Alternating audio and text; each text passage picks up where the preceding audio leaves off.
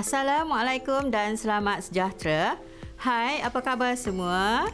Saya harap para pelajar semua berada dalam keadaan sihat dan telah bersedia untuk belajar hari ini. Saya Azizah binti Had selaku guru geografi tingkatan 6 yang berkhidmat di Kolej tingkatan 6 Tengku Abdul Rahman Putra Sabak Bernam. Pada episod kali ini, saya akan menerangkan tentang tajuk migrasi. Sebelum saya meneruskan penerangan ini, mari kita lihat dahulu objektif pembelajaran kita pada hari ini. Objektif pertama ialah semua pelajar dapat menjelaskan tentang konsep migrasi. Objektif yang kedua, pelajar dapat mengenal pasti jenis-jenis migrasi dan pola migrasi. Objektif yang ketiga, pelajar dapat menjelaskan faktor yang mempengaruhi migrasi. Dan objektif keempat, pelajar dapat menghuraikan kesan-kesan migrasi. Baiklah para pelajar, sekarang mari kita lihat apakah yang dimaksudkan dengan migrasi. Tentu para pelajar pernah mendengar tentang migrasi. Seringkali migrasi dikaitkan dengan perpindahan atau penghijrahan. Ada tak dalam kalangan pelajar yang ibu bapanya pernah berpindah ke satu tempat? Contoh, berpindah dari Kuala Lumpur ke bandar atau dari bandar ke kampung untuk tempoh masa tertentu. Jika ada, ini bermakna pelajar tersebut telah melakukan migrasi atau berpindah. Jadi, maksud migrasi ialah perpindahan penduduk dari satu tempat ke tempat yang lain dalam jangka masa tertentu. Seterusnya, saya akan menjelaskan tentang jenis-jenis migrasi. Migrasi boleh dibahagikan kepada dua jenis iaitu migrasi dalaman dan migrasi antarabangsa.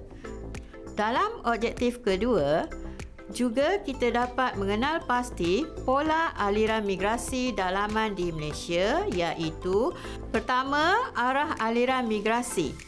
Arah aliran yang banyak berlaku ialah dari luar bandar ke bandar. Contoh dari kampung ke Kuala Lumpur. Kedua, isi padu aliran. Didapati kumpulan umur dewasa paling aktif melakukan migrasi iaitu pada umur 15 hingga 45 tahun. Tenaga pekerja muda dan dewasa didapati lebih mudah mendapat peluang pekerjaan. Jadi, kumpulan ini paling banyak melakukan migrasi dalaman. Ketiga, komposisi aliran di mana lelaki lebih ramai berhijrah berbanding golongan wanita kerana lelaki lebih mobiliti berbanding wanita dan migrasi kaum lelaki untuk mencari pekerjaan tidak mendapat halangan daripada keluarga berbanding kaum wanita. Bagi memantapkan lagi pemahaman pelajar tentang migrasi, mari kita lihat dengan lebih mendalam lagi tentang migrasi dalaman dan migrasi antarabangsa. Migrasi dalaman bermaksud perpindahan atau pergerakan penduduk di dalam negara itu sahaja tanpa merentas sempadan antarabangsa dalam tempoh masa tertentu seperti bermusim, sementara atau kekal. Saya harap para pelajar jelas tentang maksud migrasi dalaman. Seterusnya saya akan menjelaskan tentang bentuk migrasi dalaman yang terdiri daripada pertama, migrasi sementara iaitu migrasi yang bersifat sementara kerana migran akan berpindah ke satu tempat untuk satu tempoh masa tertentu dan akhirnya akan balik semula ke tempat asalnya. Contohnya migrasi pelombong penternak dan buruh binaan. Kedua, migrasi bermusim iaitu migrasi yang berlaku mengikut musim. Migran akan berhijrah ke sesuatu tempat pada musim-musim tertentu dalam setahun. Contoh aktiviti pindah ternak yang dijalankan di pergunungan Alps di mana pada musim panas ternakan dibawa ke kawasan pergunungan untuk membolehkan rumput di kawasan lembah tumbuh semula. Pada musim dingin, haiwan ternakan dibawa turun ke lembah yang lebih panas untuk meragut rumput yang tumbuh menghijau atau perpindahan gembala nomad seperti orang-orang Badui di negara Arab untuk mencari air dan padang rumput untuk ternakan. Ketiga, migrasi kekal seperti migrasi desa ke bandar, bandar ke desa, desa ke desa dan bandar ke bandar. Sekarang kita akan melihat jenis-jenis migrasi dalaman di Malaysia iaitu migrasi dalaman kekal yang terdiri daripada pertama jenis migrasi desa ke bandar iaitu migrasi yang berlaku ke bandar-bandar besar atau bandar utama. Contohnya perpindahan penduduk dari kawasan desa ke Bandaraya Johor Bahru, Kuantan, Kuala Lumpur dan lain-lain lagi. Kebanyakan migrasi ini berlaku dalam kalangan golongan muda. Kedua, jenis migrasi desa ke desa. Migrasi ini merupakan perpindahan penduduk dari kampung-kampung tradisional ke tanah rancangan Felda dan Felkra di bawah program pembangunan wilayah dan pembangunan tanah pinggir yang berlaku di sekitar tahun 1970-an Ianya bertujuan untuk meningkatkan taraf hidup penduduk yang miskin di kawasan desa atau kampung. Ketiga, jenis migrasi bandar ke desa yang melibatkan golongan pesara yang pulang ke kampung setelah tamat perkhidmatan atau bersara di bandar atau kerana pertukaran tempat kerja. Contohnya dari bandar Johor Bahru ke Kuala Lumpur atau ke kampung untuk memulakan hidup baharu dan mendapatkan ketenangan hidup selepas bersara. Keempat, jenis migrasi dari bandar ke bandar. Migrasi ini melibatkan penduduk yang bertukar tempat kerja kerana kenaikan pangkat atau mendapat peluang pekerjaan yang lebih baik sama ada dari bandar kecil atau bandar besar atau sebaliknya. Contohnya dari bandar Johor Bahru ke bandar Kuala Lumpur dan sebaliknya. Sekarang saya akan menjelaskan tentang faktor-faktor yang mempengaruhi migrasi dalaman. Pertama, faktor ekonomi. Faktor ini berkait dengan peluang pekerjaan yang luas dalam sektor perindustrian dengan tawaran gaji yang tinggi sedangkan di kawasan luar bandar kegiatan ekonomi berasaskan pertanian menawarkan gaji yang lebih rendah mendorong golongan belia berhijrah ke bandar. Kedua, faktor sosial kemudahan asas yang lengkap di bandar seperti bekalan air, elektrik dan telekomunikasi mendorong penghijrahan ke bandar. Pembinaan Lebuh Raya Utara Selatan dan Lebuh Raya Pantai Timur meningkatkan ketersampaian penduduk ke bandar. Kemudahan pengangkutan seperti bas dan kereta api memudahkan pergerakan penduduk pusat pengajian tinggi di bandar seperti Universiti Melaya, Universiti Kebangsaan Malaysia dan lain-lain lagi mendorong pelajar luar bandar berhijrah ke bandar. Kemudahan pembandaran seperti kesihatan, hiburan, pasar raya, kemudahan keuangan menarik golongan muda berhijrah ke bandar. Ketiga, faktor politik peperangan atau kekacauan yang berlaku di sesuatu kawasan menyebabkan penduduk berpindah ke kawasan yang tiada peperangan. Contoh pelarian di negara-negara Arab. Keempat, faktor dasar kerajaan. Pembangunan wilayah melalui agensi kerajaan seperti Kejora, Kesedar, Ketengah, Jengke dan Dara menyebabkan berlakunya penghijrahan penduduk ke tanah rancangan yang telah dibuka.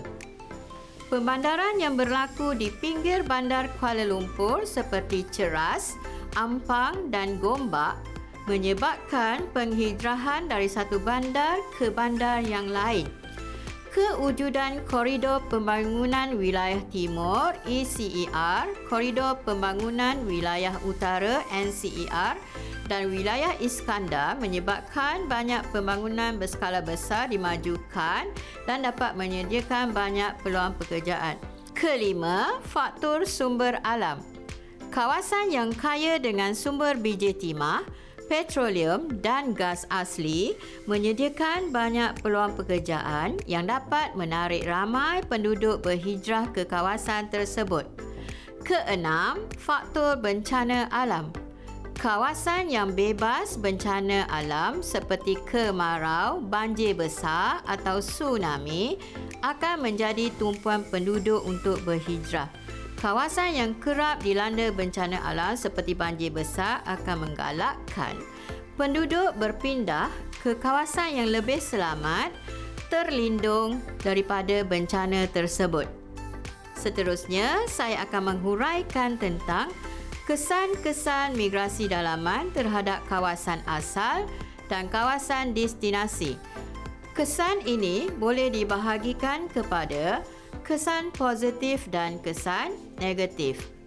Antara kesan negatif terhadap kawasan asal ialah pertama, kekurangan tenaga kerja di luar bandar kerana ramai golongan muda berhijrah ke bandar untuk mencari pekerjaan melanjutkan pelajaran dan lain-lain lagi. Warga tua di kampung tidak produktif lagi untuk memajukan sumber alam yang ada, khususnya sumber tanah. Keadaan ini akan menyebabkan terjadinya kawasan tanah terbiar tanpa diusahakan kerana kekurangan tenaga kerja. Kedua, saiz pasaran terhad. Migrasi penduduk menyebabkan kawasan asal mengalami kekurangan penduduk. Penduduk yang sedikit menyebabkan saiz pasaran barangan juga terhad. Keadaan ini akhirnya menyebabkan pengusaha yang menjalankan perniagaan tidak mendapat keuntungan yang banyak.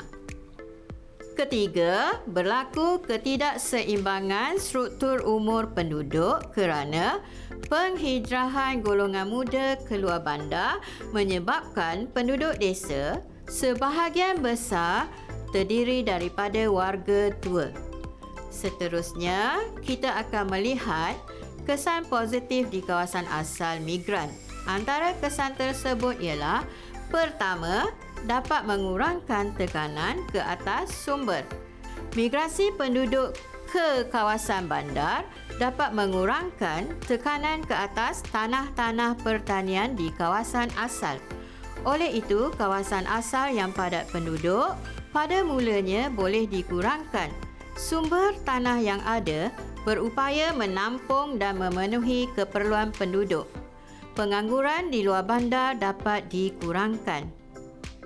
Kedua, berlaku pemindahan idea. Golongan profesional yang bersara dari perkhidmatan membawa idea baru dalam sektor pertanian dan IKS yang boleh meningkatkan kuantiti dan kualiti hasil pengeluaran.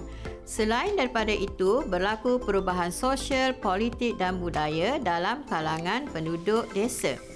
Ketiga, berlaku penghantaran wang ke kampung penduduk yang berhijrah akan menghantar wang ke kampung bagi kegunaan keluarga mereka. Keadaan ini akan dapat menambahkan tabungan penduduk dan seterusnya meningkatkan kualiti hidup penduduk di mana kuasa beli di kawasan asal juga dapat ditingkatkan.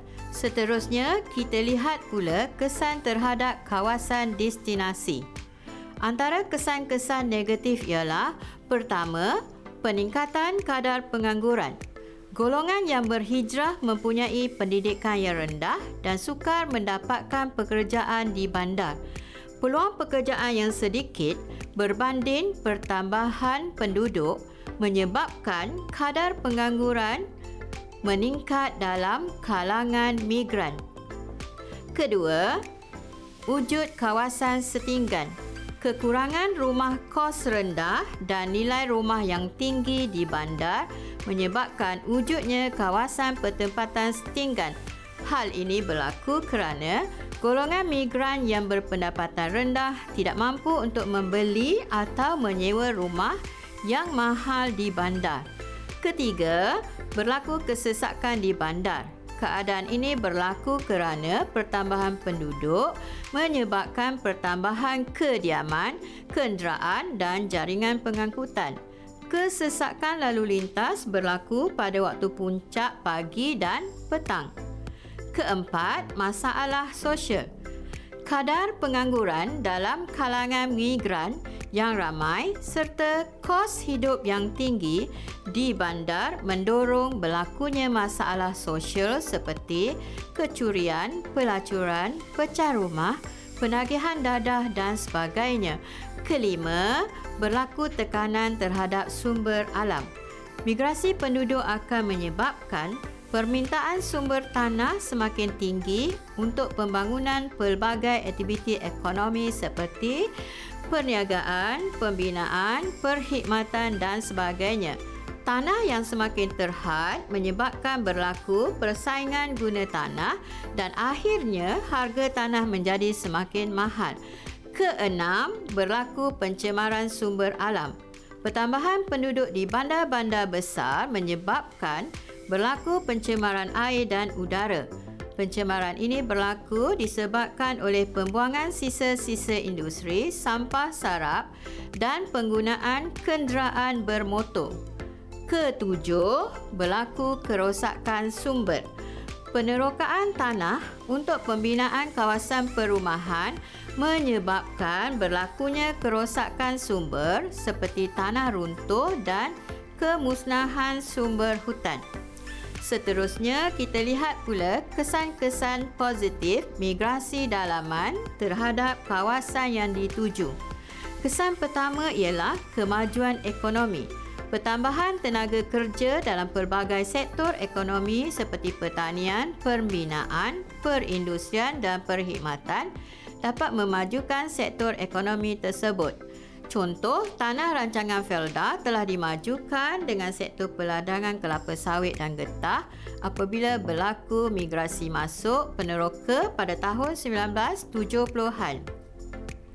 Kedua, kemajuan infrastruktur. Migrasi masuk menyebabkan pertambahan penduduk. Oleh itu, infrastruktur akan disediakan bagi memenuhi keperluan penduduk seperti kemudahan perumahan terancang, bekalan air, bekalan elektrik, jaringan pengangkutan dan perhubungan. Keperluan pendidikan seperti sekolah, kolej dan IPT Kemudahan kesihatan seperti klinik, poliklinik dan hospital turut dimajukan. Ketiga, saiz pasaran bertambah. Pertambahan penduduk akan meningkatkan pasaran barangan kerana kemajuan ekonomi yang pesat di bandar menyebabkan peluang pekerjaan yang banyak dan meningkatkan pendapatan penduduk. Pendapatan yang tinggi dapat meningkatkan lagi kuasa beli mereka. Keempat, mengwujudkan keseimbangan kaum. Penghijrahan penduduk Melayu ke bandar-bandar seperti Kuala Lumpur dan Ipoh dapat mengimbangi kaum di bandar tersebut. Kelima, berlaku pembauran inovasi. Migrasi masuk tenaga profesional yang berpendidikan telah mewujudkan golongan kelas menengah di bandar. Golongan ini menjadi ejen untuk menggerakkan pembangunan sosioekonomi di bandar melalui penyebaran inovasi, hasil penyelidikan dan pembangunan serta kemajuan teknologi. Keadaan ini dapat memperkenalkan budaya dan cara hidup moden. Keenam, mempercepatkan proses pembandaran. Penghijrahan penduduk ke kawasan bandar menyebabkan peningkatan kawasan perumahan, infrastruktur dan beberapa kemudahan perkhidmatan. Keadaan ini akan menyebabkan saiz bandar menjadi semakin besar di mana lingkungan pengaruh bandar semakin meluas. Sekarang kita akan melihat pula tentang migrasi antarabangsa. Migrasi antarabangsa merupakan perpindahan atau pergerakan penduduk merentas sempadan antarabangsa dalam tempoh tertentu sama ada sementara, bermusim atau kekal.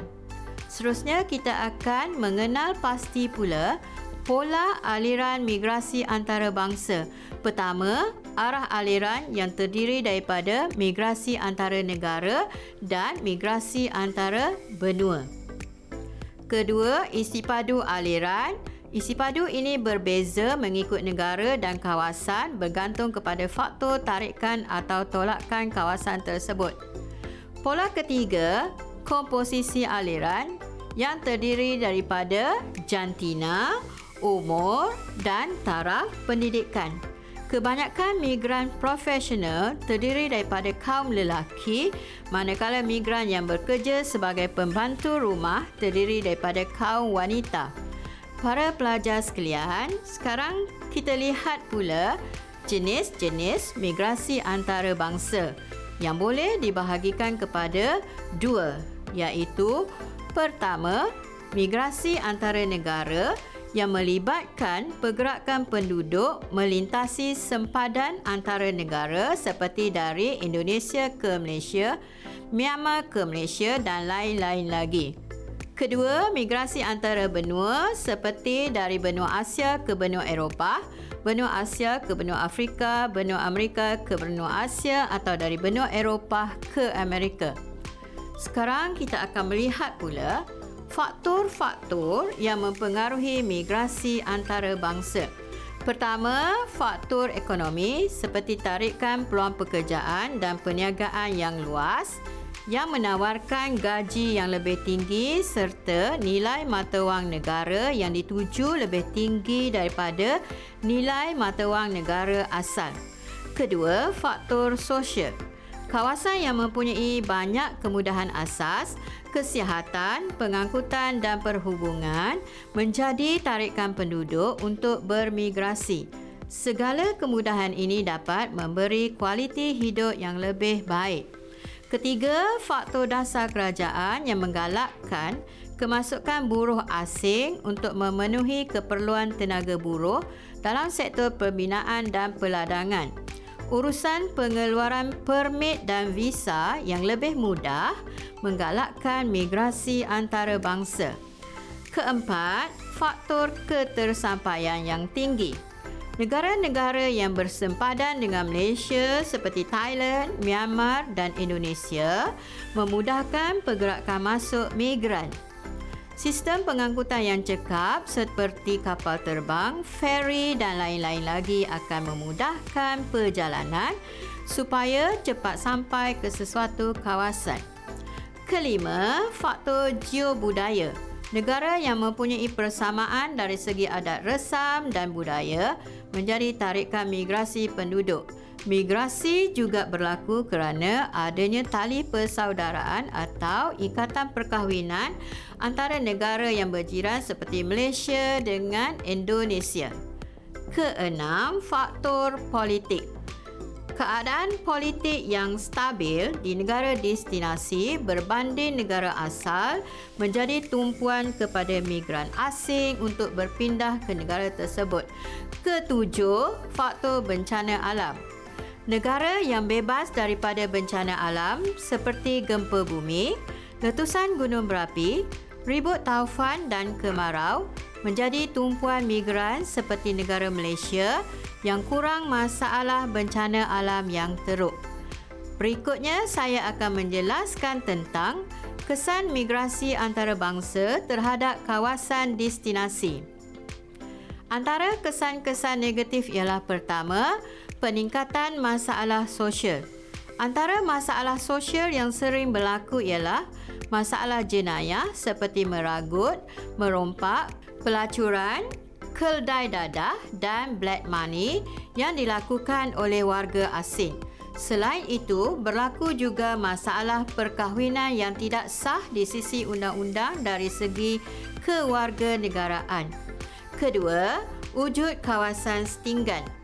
Migran tidak mampu untuk menyewa rumah kerana kadar sewa yang tinggi akan membina rumah secara haram di atas tanah rizab kerajaan keadaan ini akan menyebabkan berlakunya pencemaran air, udara dan bau di kawasan setinggan kerana sistem peparitan dan kumbahan yang tidak sistematik. Ini akan menyebabkan wujudnya penularan wabak penyakit berjangkit. Ketiga, berlaku persaingan dengan buruh tempatan. Persaingan berlaku dalam sektor perniagaan, pertanian, pembinaan dan perkhidmatan. Majikan lebih suka mengambil tenaga buruh asing kerana kosnya lebih murah berbanding penduduk tempatan. Keadaan ini akan menyebabkan berlakunya masalah pengangguran dalam kalangan penduduk tempatan. Keempat, berlaku pengaliran keluar wang negara. Keadaan ini berlaku apabila warga asing menghantar wang ke negara asal mereka. Oleh itu, wang tidak berkitar di dalam negara destinasi dan ini akan merugikan negara destinasi dan seterusnya boleh melambatkan proses pembangunan negara. Kelima, berlaku kekurangan kemudahan asas. Pertambahan pendatang asing meningkatkan permintaan terhadap kemudahan kesihatan dan perumahan. Permintaan yang tinggi menyebabkan kemudahan asas yang tidak mencukupi. Berikut adalah kesan positif migrasi antarabangsa. Antara kesan-kesan tersebut ialah pertama, pembangunan ekonomi negara. Sektor pertanian pembinaan infrastruktur dan perkhidmatan akan berkembang pesat dengan adanya buruh asing di mana kekurangan buruh tempatan boleh ditampung oleh kemasukan tenaga buruh asing. Perkembangan ekonomi dalam pelbagai sektor menyebabkan KDNK negara meningkat. Kedua, berlaku perluasan pasaran domestik. Pertambahan penduduk akibat kemasukan warga asing akan meningkatkan pasaran dalam negara. Kuasa beli domestik bertambah dan seterusnya memperkembangkan ekonomi negara hasil pembelanjaan yang dilakukan oleh warga asing.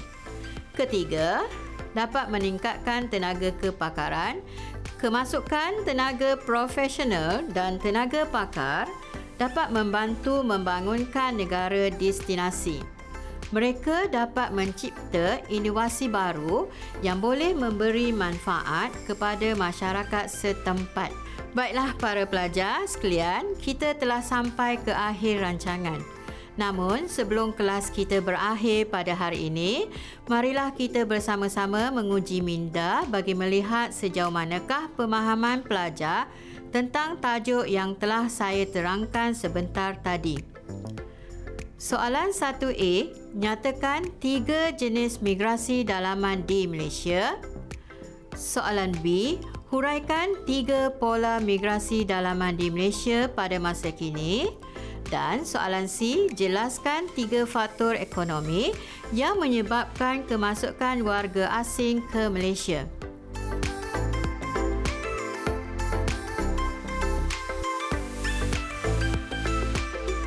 Saya harap pelajar boleh berbincang dengan guru masing-masing untuk mendapatkan jawapan. Baiklah para pelajar sekalian, sekian sahaja sesi pembelajaran kita pada hari ini. Semoga kita dapat berjumpa lagi untuk sesi pembelajaran yang lain. Assalamualaikum dan selamat sejahtera. Selamat maju jaya semua.